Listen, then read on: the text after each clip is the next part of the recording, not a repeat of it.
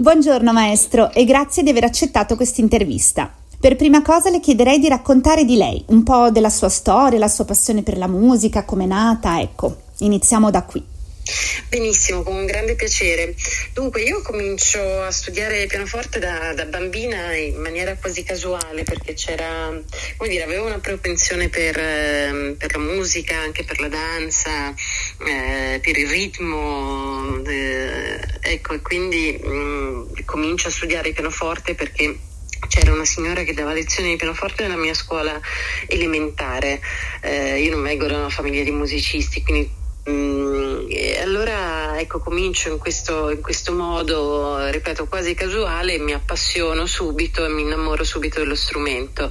Ehm, dopo qualche anno inizio a sentire eh, dire, l'esigenza di eh, esprimermi attraverso un altro mezzo che non fosse lo strumento per l'appunto quindi sentivo che la musica era la lingua giusta, il linguaggio giusto, che però comunque mi mancava ancora qualche cosa per essere pienamente soddisfatta. E ho trovato questa soddisfazione nella direzione d'orchestra. Poi con il tempo ho capito che, eh, come dire, c'è una chiaramente una componente artistica fondamentale e, e principale, ma c'è anche una componente relazionale, quindi di relazione con le persone che è altrettanto importante nel lavoro di un direttore. E probabilmente era anche questa la cosa che mi affascinava da bambina anche se non sapevo bene come esprimerla a parole insomma.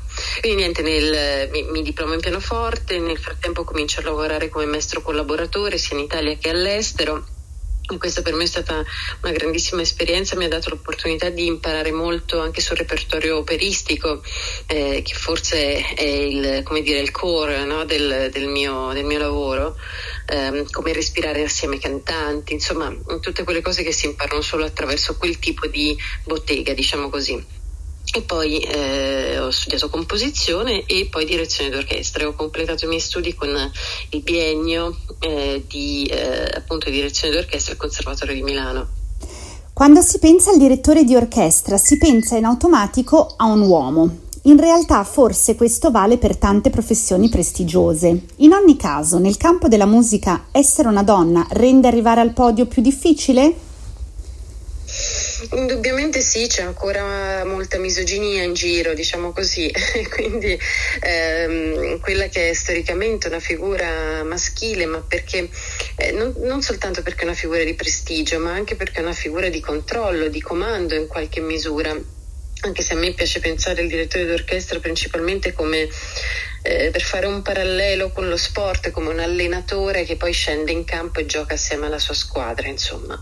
Quindi ho un'idea più di, mm, di team, diciamo così, del, per quello che riguarda il lavoro d'orchestra. E, mm, quindi sì, ci sono ancora tanti cliché da battere c'è ancora una certa misoginia, soprattutto quando si lavora con dei eh, colleghi, dei, eh, insomma, dei, dei, musicisti, dei professori d'orchestra. Eh, insomma, avanti con l'età, eh, spesso sono uomini, insomma, ecco, quindi ci sono diverse barriere da, eh, da, da, da, mm, dire, battere, ecco. E, mm, però alla fine l'orchestra è sempre e comunque come posso dire, meritocratica, un organismo meritocratico, quindi alla fine riconosce sempre il valore del professionista che ha davanti. Certo, ecco, riuscire a dimostrarlo significa aver eh, nel frattempo eh, scavalcato tutta una serie di barriere, ecco. Secondo una ricerca commissionata da Billboard Nielsen, la musica classica rappresentava il 3% delle vendite di musica nel 2009, percentuale che è scesa all'1% nel 2019. Non ho dati più recenti, ma è difficile pensare il trend si sia invertito. Dobbiamo rassegnarci a un'estinzione del genere? E andando sul personale, qual è la sua esperienza riguardo al rapporto giovani-musica classica? Allora, io credo che non ci dobbiamo e non possiamo neanche eh, in assoluto rinunciare a questa, questa, forma d'arte. È una forma d'arte più complessa rispetto a, chiaramente agli altri generi musicali e, e, questo presuppone, secondo me, non tanto, e questo è un altro cliché da battere, non tanto una formazione precedente all'ascolto di un concerto che è una appunto di quelle barriere invece per il pubblico spesso e volentieri.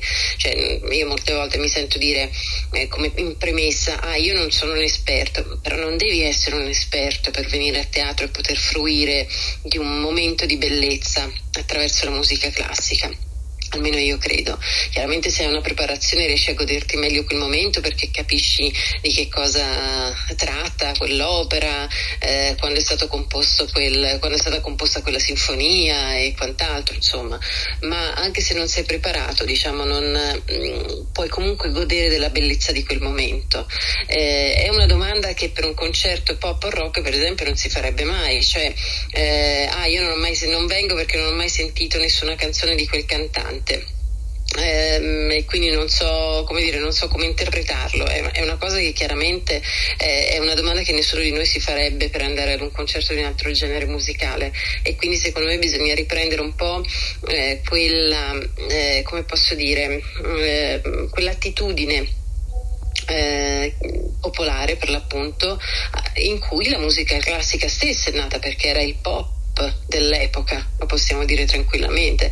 Quindi riavvicinare, rendere più accessibile eh, la musica classica, in parte divulgandola in maniera comprensibile e non autoreferenziale come spesso accade, perché ricordiamoci la divulgazione intorno alla musica classica spesso e volentieri è abbastanza elitaria eh, e anche respingente, no? E, mm, è, il, è forse il contrario del termine divulgazione. Ecco, quindi ritornare ad un approccio più popolare sicuramente attraverso la divulgazione, attraverso anche la comunicazione di questi grandi classici e che sono grandi classici proprio perché sono stati scritti magari tanti anni fa, anche secoli fa, ma che ancora oggi mantengono viva eh, la, loro, la loro potenza espressiva, insomma anche per un pubblico ehm, appunto mh, mm, che, a distanza di secoli si approccia a questa materia. Eh, e infine un'ultima cosa rispetto alla complessità del genere da cui sono partita. Eh, è un genere più complesso, dicevo, e noi invece nella società della semplificazione e forse anche della banalizzazione. Ecco, allora io credo che ci sia anche un valore sociale importante e culturale, tout court, ehm, per quello che riguarda all'insegnamento e, e, l'approccio alla musica classica, cioè c'è una valenza anche per ciò che riguarda l'educazione, possiamo dire, alla complessità, il che oggi è un valore eh, ed è una cosa che assolutamente dobbiamo conservare. Grazie mille. Lei ha già collaborato con artisti di fama internazionale come Placido Domingo, Andrea Boccelli e Carla Fracci. Da chi trae maggiore ispirazione? Ma devo dire che sono state tutte delle, delle, esperienze importanti ogni volta che, che collaboro con un artista, eh, noto o meno noto che sia, comunque c'è sempre tantissimo da imparare, si continua a migliorare. Per quello che mi riguarda ci sono dei, eh, dei, del, dei personaggi, dei direttori d'orchestra soprattutto che per me sono stati significativi nella mia formazione alcuni ho avuto la fortuna di conoscerli perché erano ancora vivi, di altri eh, ho avuto solo la possibilità di vedere qualche video. La, la, prima persona importante sicuramente è stato il mio primo maestro, cioè Piero Bellugi, che è stato un grandissimo direttore d'orchestra, ehm, oltre che uomo straordinario proprio come, come caratura umana, insomma. E, e, e lui era allievo di Leonard Bernstein lo stesso Bernstein per me pur non avendo avuto opportunità di, di conoscerlo, di incontrarlo, per me è, è un mito assoluto, anche e soprattutto nell'ottica appunto della comunicazione e della divulgazione perché fu il primo che, in, eh, dire, che mh, mm, percepì, che capì l'importanza del nascente mezzo televisivo per la divulgazione della musica classica, lo utilizzò tantissimo. E appunto faceva della musica classica una divulgazione che non era eh, accademica e autoreferenziale, era assolutamente popolare, quindi anche sotto questo profilo per me è un punto di riferimento. E poi Carlos Kleiber con la sua tecnica direttoriale eccelsa e quella leggerezza nel, nell'affrontare la musica, che è una cosa che a volte manca al mio, al mio mondo, no? Con leggerezza non intendo superficialità assolutamente, ma al contrario quel saper, come diceva Calvino, planare dall'alto eh, sulle cose. Ecco. Quindi questa, questa, è un'attitudine che, che di, a cui cerco di mantenermi fedele. Grazie maestro. Ora passo la parola al mio collega Marco Barsotti. Eccoci, grazie Virginia. Allora, dunque, eh, prima di passare alle domande più dell'Atlantico, che riguardano anche un po' quello che è successo qua a Nizza, volevo fare una domanda radiofonica. La domanda è la seguente. Noi su Radio Nizza abbiamo cercato di mettere una programmazione leggera, ovviamente, ma un po' ricercata, quindi molti mm-hmm. brani eh, francesi classici, ma magari reinterpretati modernamente o anche da DJ a volte, piuttosto che brani anche eh, internazionali, non necessariamente francesi, ma però non c'è niente di classica. E la domanda, la curiosità che avevo, su cui mi piacerebbe sentire la sua opinione, è questa. Esiste la possibilità, secondo lei, per una utente di mettere alcuni brani di classica, tipo light classic, come usano alcune stazioni americane, che forse lei conosce, no? quella un po' più ascoltabile, uh, nell'ambito di una con programmazione pop classica, oppure la classica deve stare, o è meglio che stia, come di fatto ovunque nel mondo, in canali dedicati, quindi non so se dire ghettizzata o semplicemente separata. Anche in molte televisioni, tra l'altro, succede questo. Io sarei favorevole a invece appunto a, dire, a, un'alternanza anche all'interno dello stesso palinsesto, ehm, senza necessità di, di, avere un canale assolutamente dedicato, o meglio, il canale dedicato ovviamente è funzionale e, e utile anche a chi è appassionato del genere, però eh, non, ci vedo, non ci vedrei niente di male assolutamente a, rimescolare le carte, ecco, diciamo così. Tra l'altro è un'attitudine molto anglosassone, per esempio per le orchestre inglesi, anche le più grandi, London Symphony, eccetera, è assolutamente normale un giorno fare un concerto di, musica classica con, non so, le sinfonie di Brahms, il giorno dopo un concerto jazz con i più grandi jazzisti eh, presenti a Londra in quel momento ecco, e il giorno dopo ancora Star Wars. Insomma, quindi... Ehm, è un tipo di attitudine che personalmente eh, apprezzo moltissimo perché credo che sia quello che può finalmente dire, aiutare anche un pubblico più vasto, un pubblico di non addetti ai lavori ad avvicinarsi a questo mondo. Quindi sì, ci sono dei brani, eh, cioè, ora per la radio c'è anche una questione di lunghezza dei, dei brani sicuramente perché la stragrande maggioranza dei brani di classica superano ampiamente due minuti e mezzo, tre minuti di una, di una canzone di oggi, ecco. ehm, però credo che si possa fare una selezione.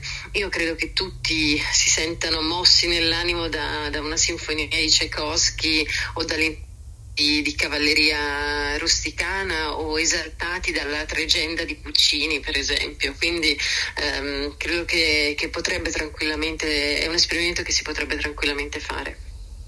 Senta, volevo fare una domanda invece passando un po' di più a quello che è successo a Nizza, però arriviamoci per gradi, nel senso che per, preparandomi per questa intervista ho letto un po' di articoli che la riguardano, ne ho scritti tantissimi, sempre uomini tra l'altro, eh, perché secondo me non, esatto. non c'è una donna che ha scritto a suo favore, io non so, vabbè. Comunque, la, l'accusa in genere è di essere, tra virgolette, neofascista o addirittura amica eh, o sostenitrice di Meloni, che è una cosa terribile ovviamente.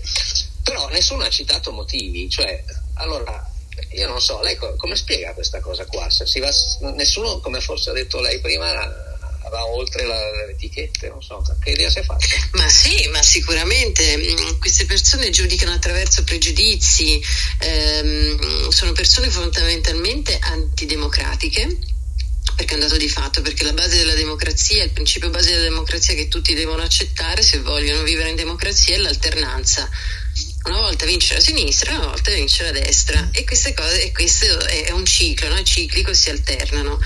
Ehm, e questa è la prima cosa che i famosi democratici, che in realtà sono democratici solo con chi la pensa come loro, eh, già di per sé non accetta. Ed è per questo che io definisco antidemocratici.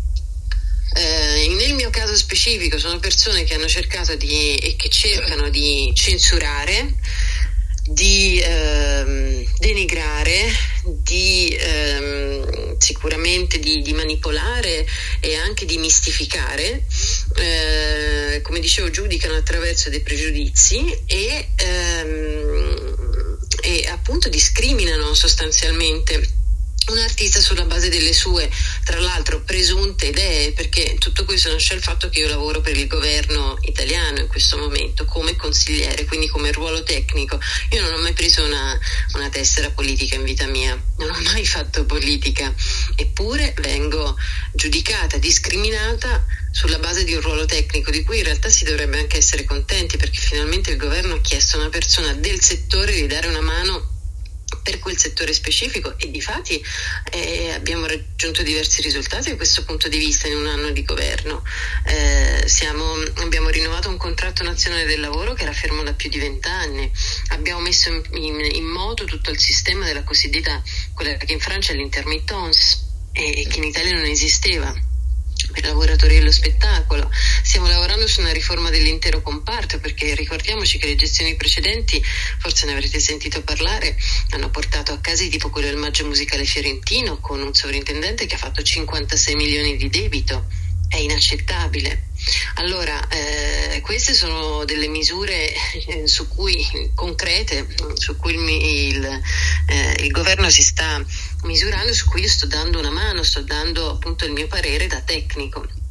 Quindi eh, intendiamoci bene, io se facessi politica accetterei senza problemi la contestazione, perché faccio comizio, vengo contestata e fa parte del gioco, no? Ma io ero lì nella mia funzione di direttore d'orchestra, ero lì per svolgere il mio lavoro e quelle persone volevano impedirmi di svolgere, impedirmi di lavorare. Questa è discriminazione.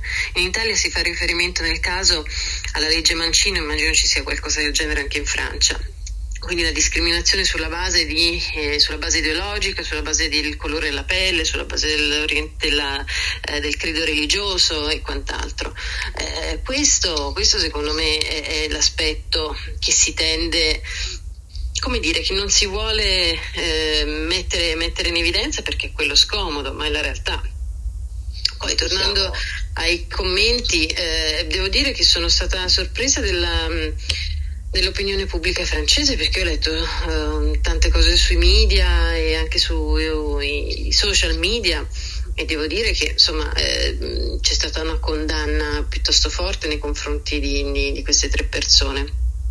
Come si è creata secondo lei questa pseudo, finta egemonia, no, questa reale egemonia nelle istituzioni delle sinistre a fronte di contenuti che non, che non, ci sono, poi si vede anche nelle critiche che ho trovato scritte. E come si può uscirne secondo lei, se si può?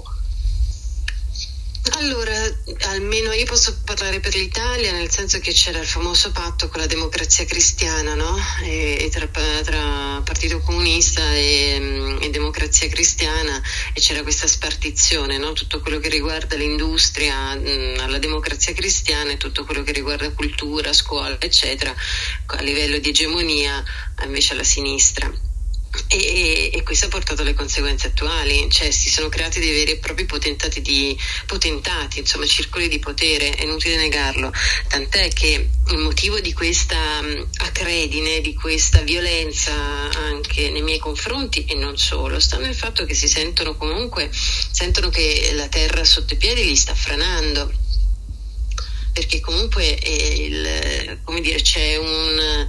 Ehm, c'è un'inversione di rotta un po' in tutta Europa, un po' in tutto il mondo in realtà, eh, politicamente parlando. Eh, se noi iniziamo, come dire, se un, una certa parte politica più, diciamo, più a destra, più conservatrice, più non so neanche come definirla.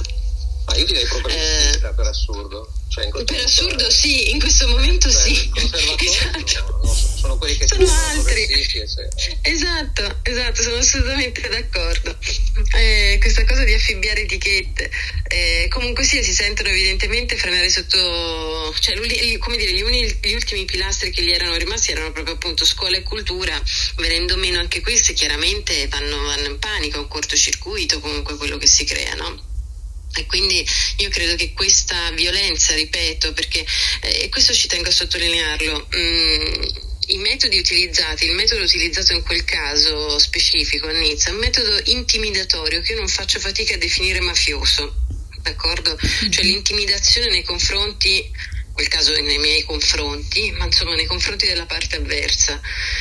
E, e, quindi vengono utilizzati questi, questi, metodi proprio perché si sente evidentemente la terra che frana sotto i piedi, ripeto. Ehm, non so come, non so quanto tempo servirà per uscirne, ma credo che sia assolutamente possibile, anche perché c'è una grossa fetta dell'opinione pubblica anche in Italia e, e da quello che ho visto anche in Francia che è assolutamente contraria alla cancel culture, al pensiero, a quello che oggi definiamo pensiero unico eh, e quant'altro, perché poi è una cosa che si allarga non soltanto chiaramente alla dicotomia destra-sinistra, ma anche a, a tematiche che, stanno, che, sono veramente trasversali e che stanno a cuore a tutti. Io ho visto insomma un po' la situazione, ho letto un po' anche rispetto a quella che è la situazione francese con, il, eh, insomma, con questa islamizzazione del paese, credo che questo faccia paura a tanti sinceramente, quindi l'Italia non è ancora a quel livello lì, ma ecco, credo che... Mm, credo che insomma ci sia comunque una finalmente una presa di coscienza da parte delle persone. Sì, sì, eh, guardi, noi commentavamo giusto a Natale che del fatto che non ci sono simboli cristiani in una nazione che cristiana è, lo è, io non lo sono, ma esatto. la lei è cristiana.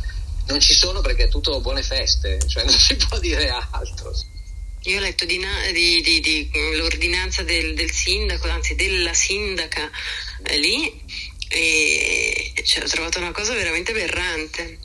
No e, no, e quindi anche tornando alla questione del fascismo, perché scalpitano e tirano in ballo il fascismo? Perché uno, perché non hanno contenuti, non sanno di che altro parlare, quindi tirano in ballo l'unica cosa che sanno, eh, che, che, possono dire, anche se non c'è alcun tipo di fondamento. Io non ho mai fatto alcun tipo di esternazione neofascista, mi viene da ridere, mi viene da ridere, ma neanche questo governo l'ha mai fatto. Si può dire che il governo di Meloni sia un governo eh, neofascista, ma poi vorrei ricordare a tutti che comunque qualsiasi movimento in Italia faccia riferimento al fascismo eh, non può nemmeno diventare partito, non può essere eletto, sarebbe illegale, per cui di che stiamo parlando? Si devono fare una ragione del fatto che esiste l'alternanza per l'appunto e che questo è un governo democraticamente eletto dagli italiani. Se ne facciano una ragione, tanto per cinque anni è così, poi si vedrà. Ecco, lei su 30 secondi, se no abbiamo troppo tempo. Lei le capita mai di parlare con Melo, col primo ministro, diciamo? Con... Sì, eh, certo. Ecco, che, che cosa, cosa, cosa, ci racconta? È una persona cui per quella cultura anche musicale ha, ha un ruolo o no? O ha tutta la testa? Assolutamente. Assolutamente, beh, in questo momento è un periodo piuttosto complesso sotto tanti punti di vista, chiaramente, eh, con le varie manovre e tutto, per cui è chiaro che mm, la priorità in questo periodo è stata data ad altro, però da subito, dall'inizio del suo mandato e anche da prima in realtà eh, lei ha voluto, eh, cioè ritiene la cultura un tratto identitario assolutamente fondamentale e anche un volano possibile per l'economia, per il nostro paese, per cui devo dire che infatti è il primo governo di destra, eh, anzi centrodestra si può dire, eh, che, che, si occupa finalmente della, della, dei teatri, del mondo della cultura, perché gli anni Berlusconi mh, mm, insomma sicuramente questo non l'hanno fatto. Ecco. Ok, perfetto. Allora io la ringrazio. Per parte mia lascio a Virginia di chiudere. Grazie maestro, la ringrazio infinitamente e la prossima volta che suonerà per noi Nizzardi, insomma, che sarà dalle nostre parti, spero di poterla incontrare presentare anche i miei colleghi, magari chissà, sorbendo un italianissimo spritz in compagnia. Con piacere, con piacere, grazie a voi. Ottimo.